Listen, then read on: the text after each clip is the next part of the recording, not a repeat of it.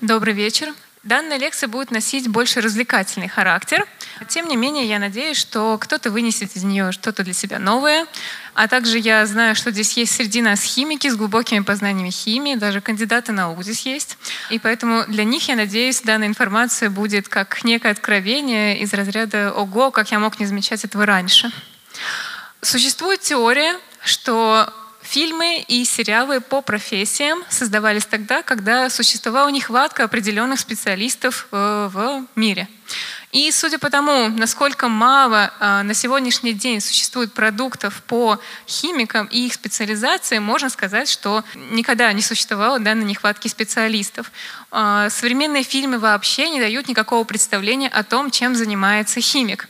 Даже самый научный ситком «Теория большого взрыва» э, не показывает нам ни одного персонажа химика. У нас есть только нейробиолог и микробиолог. Но это не мешает им показывать шутки, которые близки, в том числе и химикам. Например, в данной сцене персонаж Эми, который является нейробиологом, а, ругает Шелдона, который является доктором физических наук, а, за то, что он плохо помыл посуду. А, дело в том, что это действительно проблема и для химиков. У нас существуют различные загрязнения, и мы используем для них самые разные растворители, и они иногда бывают токсичные. И после этого мы не только промываем проточной водой, как мы это делаем с посуды дома, но используем очень чистую воду, дистиллированную, бидистиллированную и даже деионизованную воду. Вообще, если мы закроем глаза и попытаемся представить что-то связанное с химией, то я думаю, у вас представит перед глазами зеленый цвет, что-то токсичное, плохое, злое. И действительно, э, на сегодняшний день химия у нас ассоциируется с чем-то плохим. И, конечно, мы благодарны за это кино, сериалам и даже мультфильмам. Э, ведь знаниями химии у нас очень часто пользуются суперзлодеи. Они создают супероружие, которое приносит разрушение и хаос. Или же они создают отравляющие газы, которые нас усыпляют или даже вводят какой-нибудь психоз, как это делал персонаж Пугова из вселенной DC. Помимо этого, они изготавливают, естественно, запретные вещества. Спасибо сериалам, которые вышли в последние десятилетия, Breaking Bad, например. И, естественно, химия очень часто перевоплощает обычных людей, совершенно незаурядных, в невероятных, сложных суперзлодеев. Как это случилось с Джокером, как это случилось с Человеком-невидимкой, который, кстати, в оригинальной книге был физиком, но в фильме 1933 года его сделали персонажем-химиком опять-таки, человек был добрый, у него были хорошие намерения, он хотел сделать препарат, который делает человека невидимым, но совершенно случайно он стал маньяком-убийцей. Но все не так плохо. А, даже сейчас химия показывает и хорошие стороны людей, у которых есть такие знания. Например, люди а, со знаниями химии и физики могут создавать суперпрочные материалы. Так делали семейка Старков. Например, они создали очень прочный сплав для Капитана Америки, который, щит которого не пробивает ничего. Человек-паук у нас создал суперпрочную паутину, сам ее нахимичил, сам создал и прекрасно использует, и мы все видим ее невероятные свойства. Также скелет Росомахи, как вы помните, он суперпрочный не по природе, а он создан из такого же прочного сплава адамантий, который позволяет ему обладать суперсилой. Также химики создают супероружие и для супергероев. Например, в мультике «Город героев» мы встречаем девушку-химик, очень жизнерадостная и веселая, которая пользуется своими знаниями химии для того, чтобы помогать бороться со злом. Вместе с фармацевтическими знаниями химик в современных фильмах может создавать лекарства буквально из ничего в полевых условиях и максимально быстро. Это, конечно, не очень правдоподобно, но в принципе приятно. И, конечно, очень частый такой пример использования химии — это в каких-нибудь полицейских сериалах, где мы видим использование ультрафиолета для подсвечивания крови или каких-то органических жидкостей. На самом деле это тоже пример применения аналитической химии. Это у нас качественный анализ. Теперь мы вернемся к зеленому цвету. Что не так с этим представлением? На самом деле мы не так уж часто встречаемся с вами с зелеными растворами. Если мы все-таки работаем с зелеными растворами, то, вероятнее всего, это будут какие-то неорганические соли, например, соли никеля или, может быть, меди. Также это могут быть зеленые красители. Естественно, у нас много разной зеленой одежды, зеленый краситель для пищи, или же, например, зеленка. Это является краситель бриллиантово-зеленый, который точно так же мы часто встречаем и пользуемся им по сей день. Помимо этого, зеленым цветом могут обладать экстракты растений.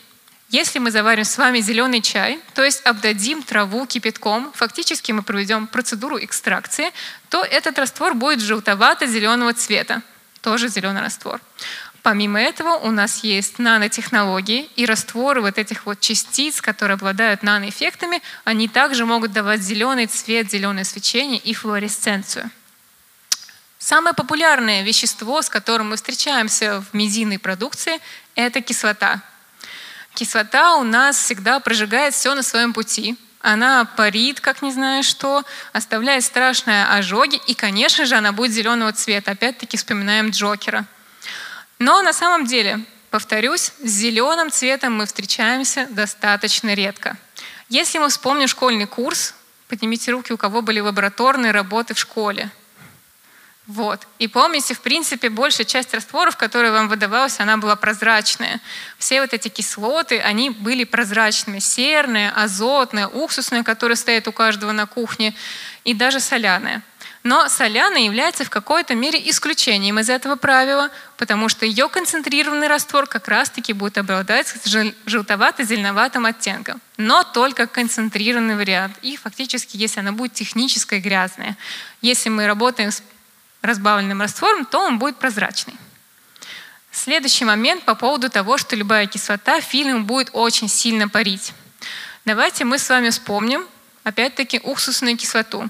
Вот мы с вами собираемся готовить блинчики, открываем уксусную кислоту, и мы стараемся ее тут же с вами закрыть, долго с ней не работать. Почему?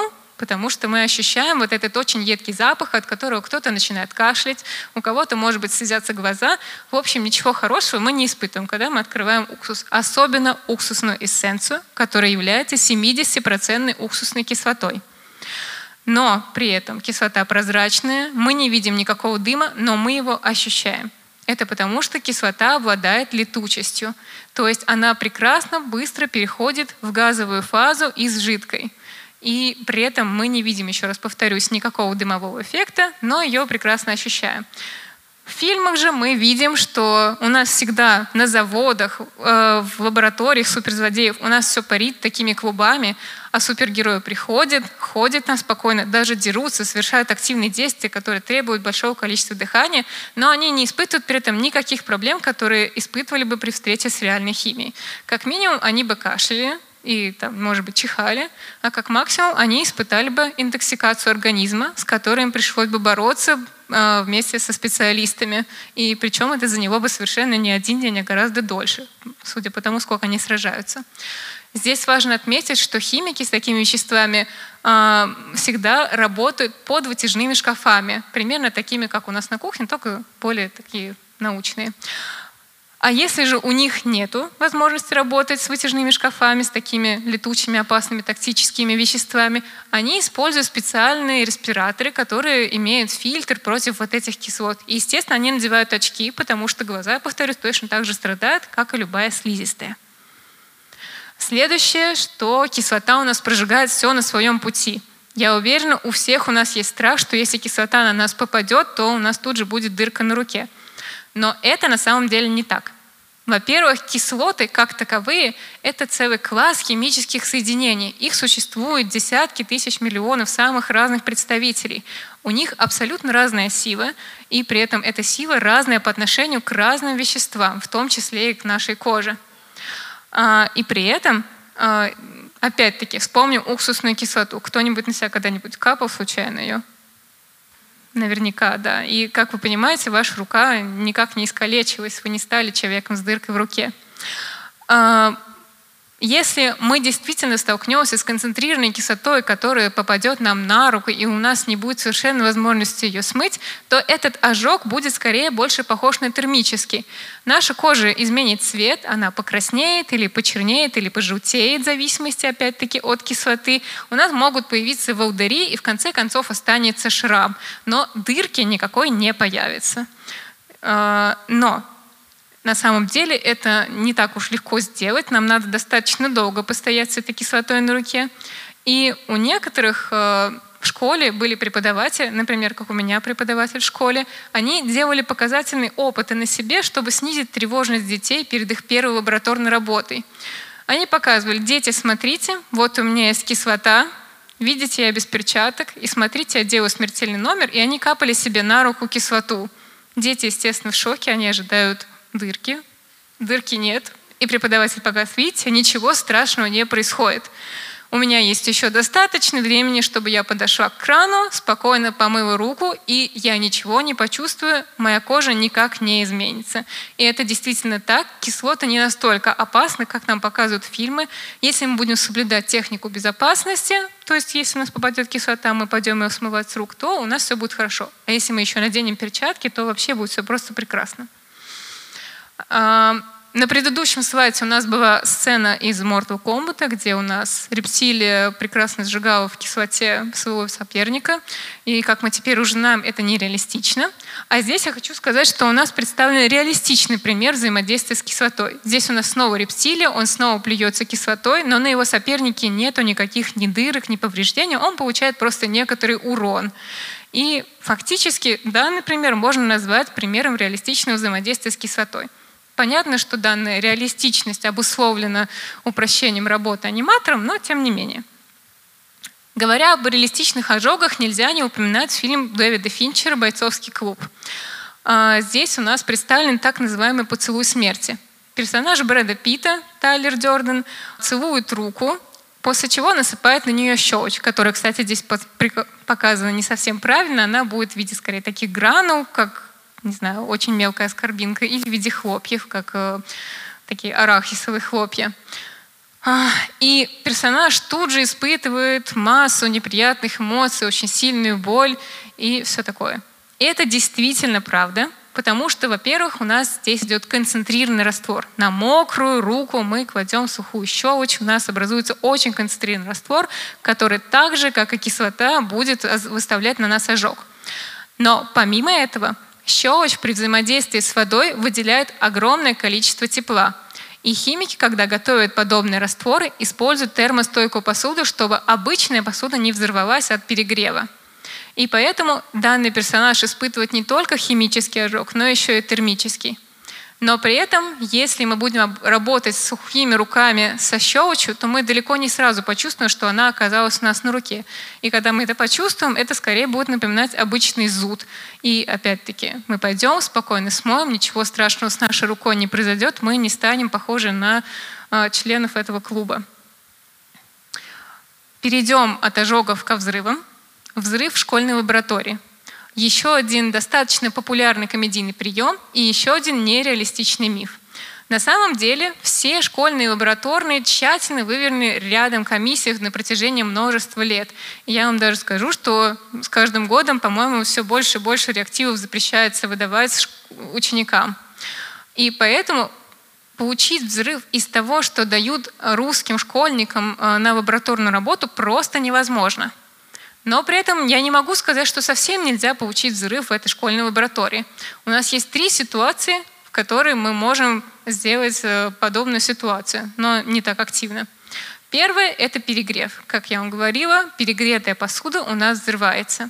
И очень часто всякие качественные реакции требовали, чтобы вы нагрели пробирку. И, возможно, преподаватель вам должен был сказать, что прежде чем нагревать в этой отдельной точке, вы должны равномерно прогреть пробирку по всему объему и только потом уже нагревать в отдельной точке. Если вы этого не делали, то у вас пробирка разбивалась. Или же у вас мгновенно скипал раствор и выплескивался из этой пробирки, из чего следовало правило «никогда не направляй пробирку себе на лицо». Направляй ее соседу в спину или другому человеку в лицо, да? Вот. Следующее правило – это неправильное смешение реактивов. А, известно, что когда мы смешиваем кислоту и воду, надо в воду плавной тоненькой струйкой приливать кислоту, а не наоборот. Иначе у нас вода будет тут же расплескиваться, и будет, конечно, не взрыв, но все равно это будет опасная ситуация. И третья ситуация, наиболее реалистичная, это показательные опыты. Показательные опыты очень часто включают в себя взрыв – и если преподаватель а, неправильно выполнит этот эксперимент, то этот взрыв может произойти немножко больше, чем планировал. Но опять-таки вся школа не сгорит. И, естественно, хороший преподаватель обязательно предупредит учеников, что сейчас у нас будет взрыв. Готовьтесь, радуйтесь, снимайте на видео.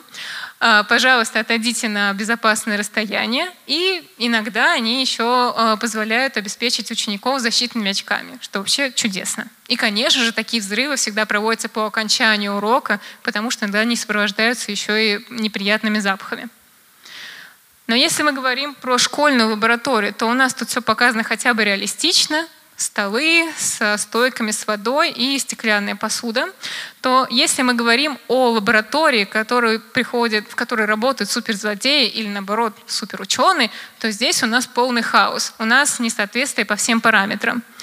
Такие лаборатории включают в себя большое количество самой витьеватой, самой разнообразной стеклянной посуды, которую еще и показывают неправильное применение.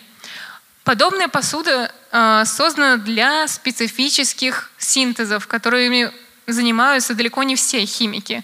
Э, сделаю ремарку, что существует пять основных направлений химии, которые подразделяются еще на сотни других направлений химии, и вот только некоторые из них занимаются синтезами, и им нужны вот эти вот скляночки и пробирочки. Э, также в таких фильмах, таких сценах все колбы открыты.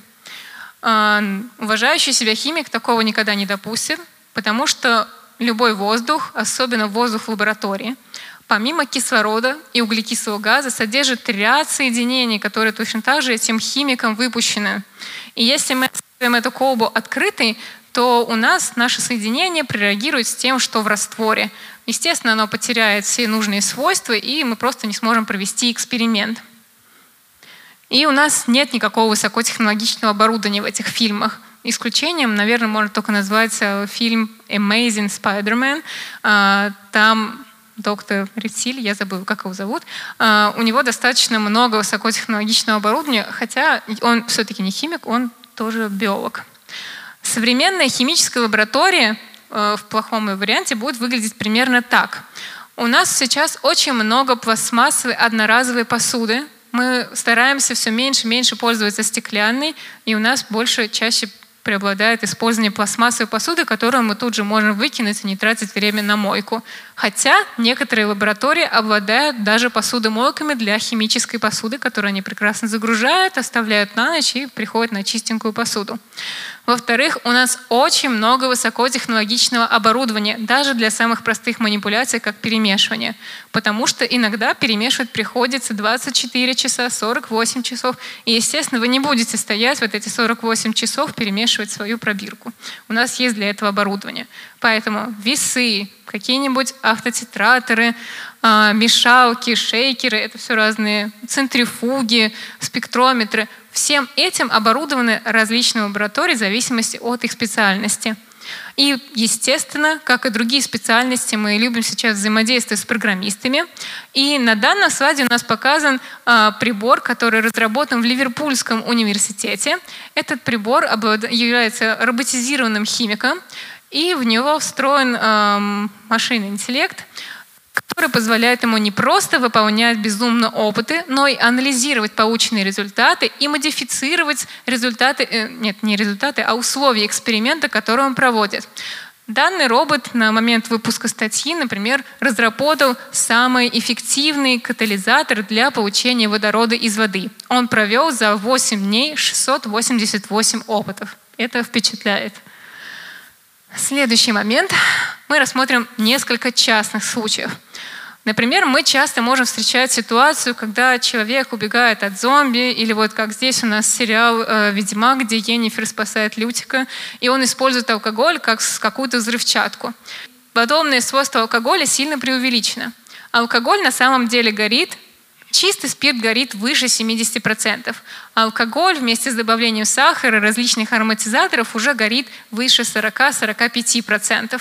И это было известно очень давно, еще в 18 веке бренди проверяли путем поджога.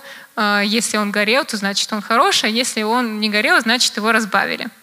А, в данной сцене здесь скорее у нас используется керосин или у нас, возможно, здесь 3D-графика, я не знаю. Но если мы хотим создать такой вот шар, то э, современные, на современных фаер-шоу используют э, керосин. Следующий момент.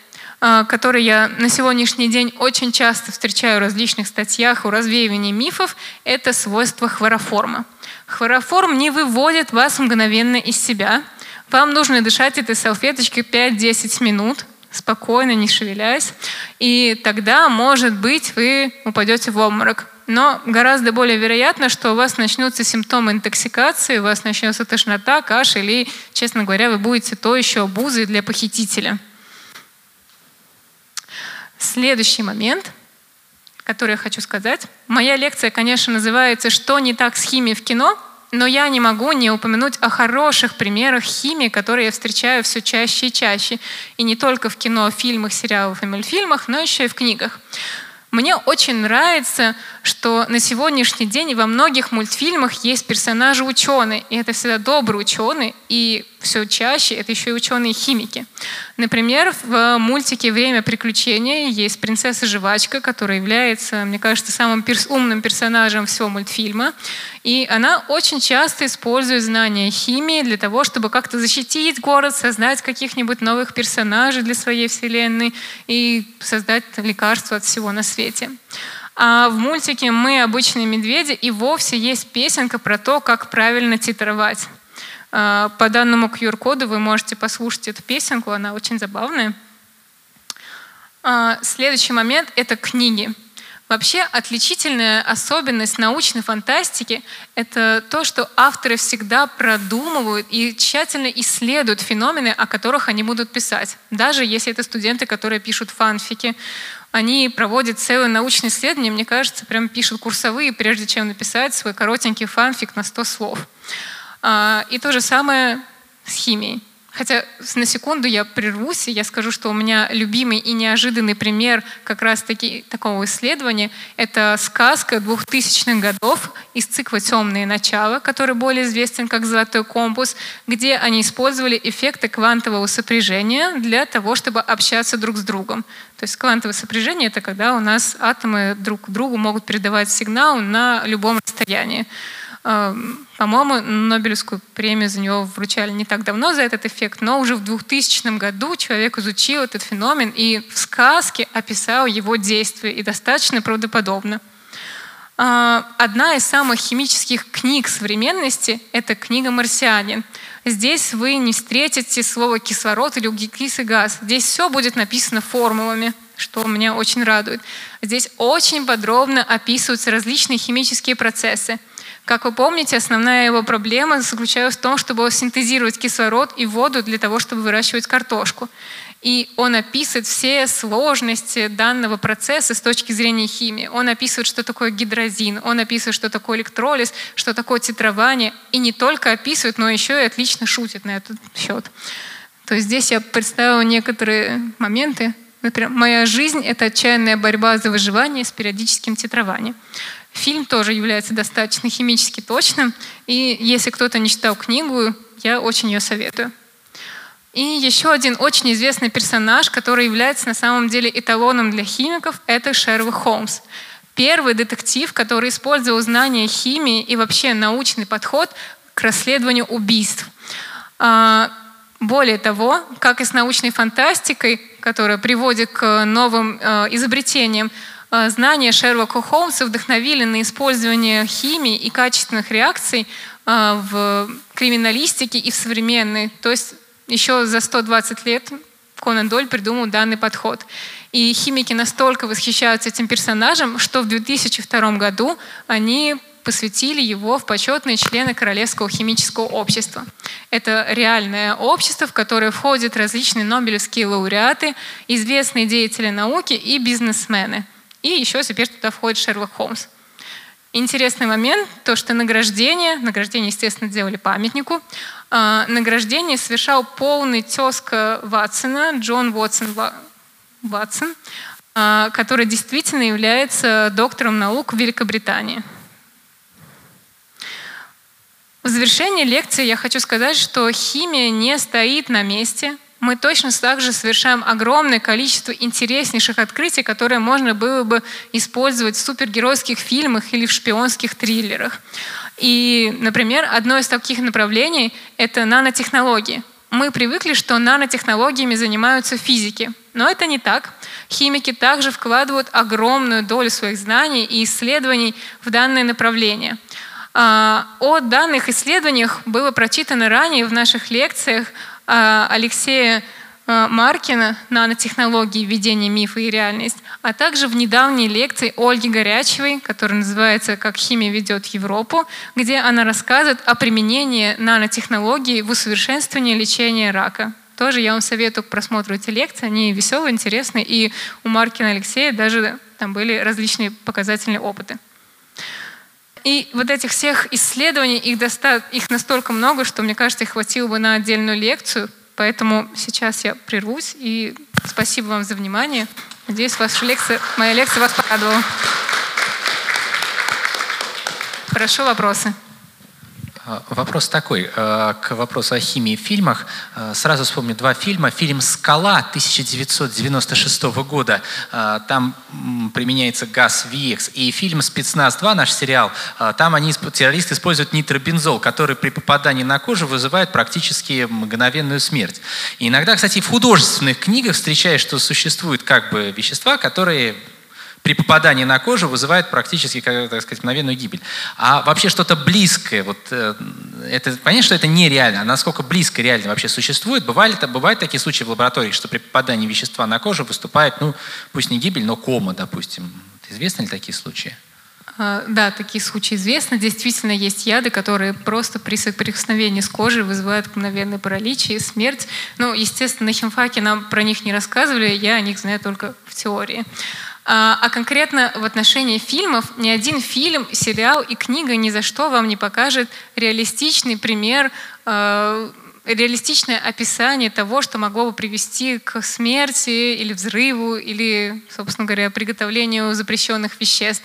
Яркий тому пример — книга Чака Паланика, тот же самый «Бойцовский клуб», который очень реалистично описывает изготовление взрывчатых веществ, но так как он не хотел, чтобы его книга служила пособием для дальнейших э, людей, которые хотят что-то испортить. Он написал, естественно, реалистичный пример, но не настоящий. По нему нельзя ничего получить. Поэтому э, все эти вещества, которые мы видим, которые приводят к мгновенной смерти, они будут нереалистичными, иначе бы их просто не выпустили в массовый прокат. Хотя нитробензол это действительно не очень хорошее соединение. А у меня вот вопрос э, касаемо э, фильма «Чужой». Как вы думаете, какое там может, было использовано вещество, которое так хорошо все прожигало? Это первый вопрос. И второй вопрос. Вообще, может быть такое э, в жизни, что вот такое агрессивное вещество может удерживаться в какой-то оболочке органического происхождения?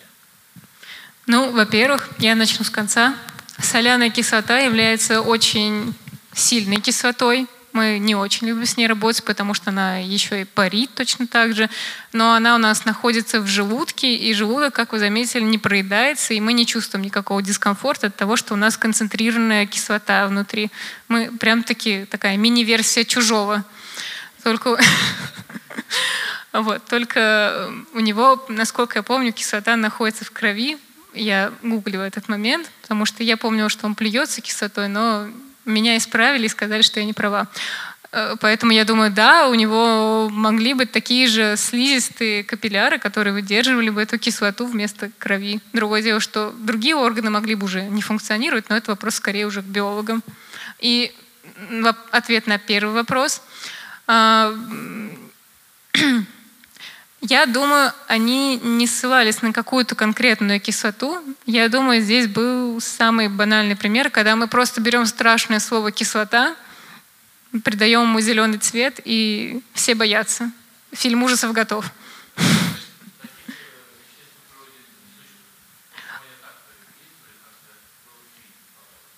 Они действуют в зависимости от материала.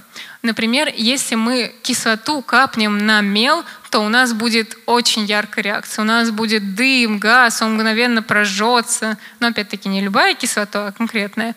А, например, соляная или уксусная. Но если же мы эту же кислоту капнем, опять-таки, нам на руку, у нас ничего не задымится. И более того, современная э, мебель, которая используется в, химических лабораториях, она вообще полностью химически стойкая и не оставляет никакого следа на ней, кислота. Поэтому кислота, которая могла бы вызвать такой эффект, есть в зависимости от того, на какой предмет она капает. Возможно, в пластмассовом корабле такого бы эффекта яркого не было, потому что вообще многие кислоты рекомендуется хранить в пластмассовых тарах, а не только в стеклянных. И поэтому многим из них пластмасса не так уж страшна.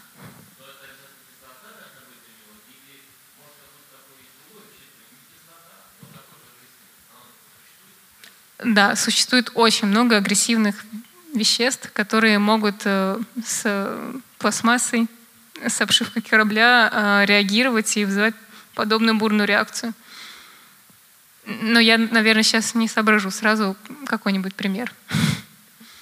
Вот. По рассказам моих родителей, которые работали на заводах в советское время, приходилось работать с плавиковой кислотой. И вот э, говорили, что это очень одна из самых опасных кислот, причем как бы заключалось в том, что если она попадает на кожу, то снаружи ничего нет, а некроз начинался в как бы внутри ткани. Вообще очень не любили с ней работать. У нее э, вот в чем ее особенное свойство? Это действительно такое опасное свойство у нее?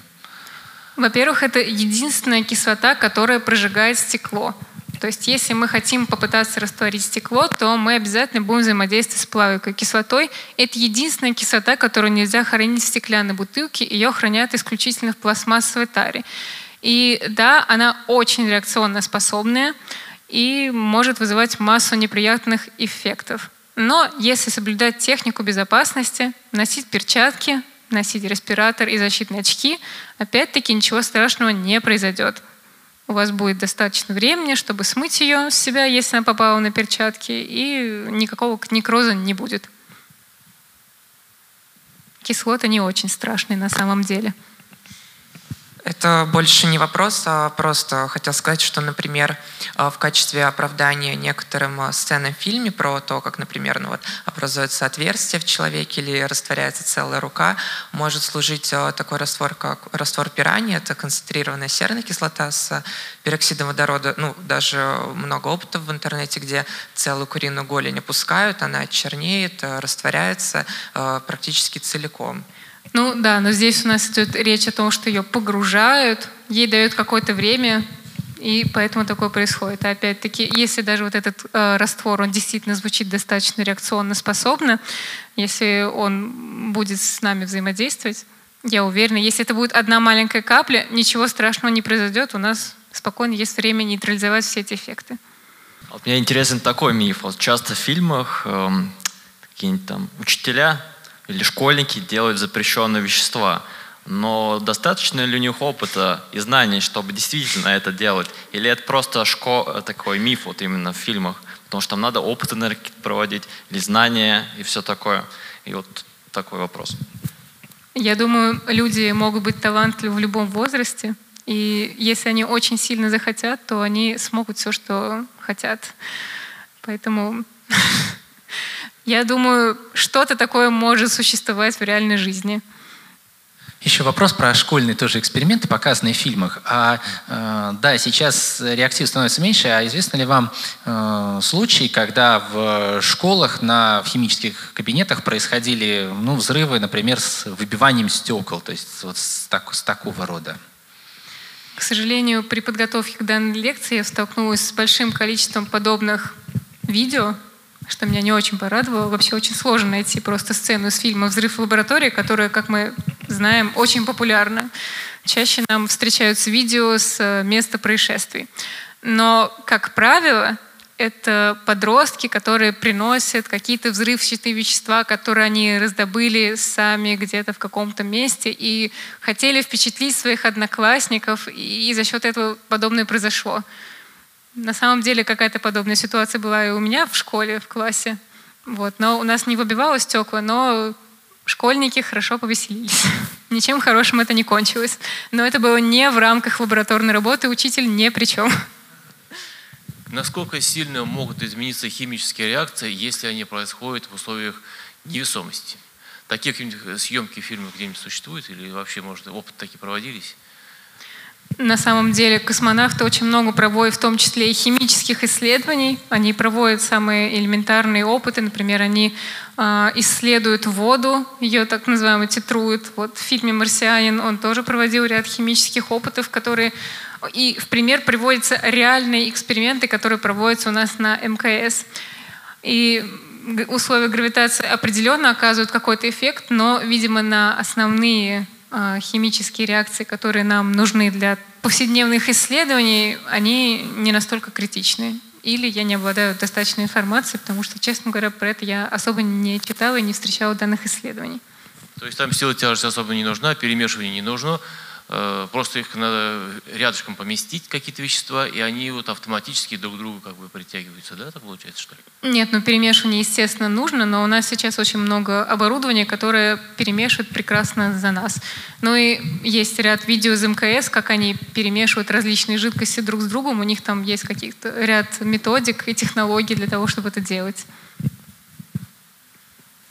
Ну, если на этом все, то мы благодарим вам еще раз за внимание. Ждем на наших предстоящих событиях. Следите за нашими анонсами в группе ВКонтакте, в Инстаграме. У нас есть еще телеграм-канал. Показывайте данные лекции на, с помощью ссылок на YouTube-канал. Еще у нас теперь даже есть Твиттер, и, возможно, скоро появится ТикТок. В общем, мы везде. Рассказывайте о нас, нам будет очень приятно. Всем хорошего вечера. Было очень приятно вас сегодня видеть.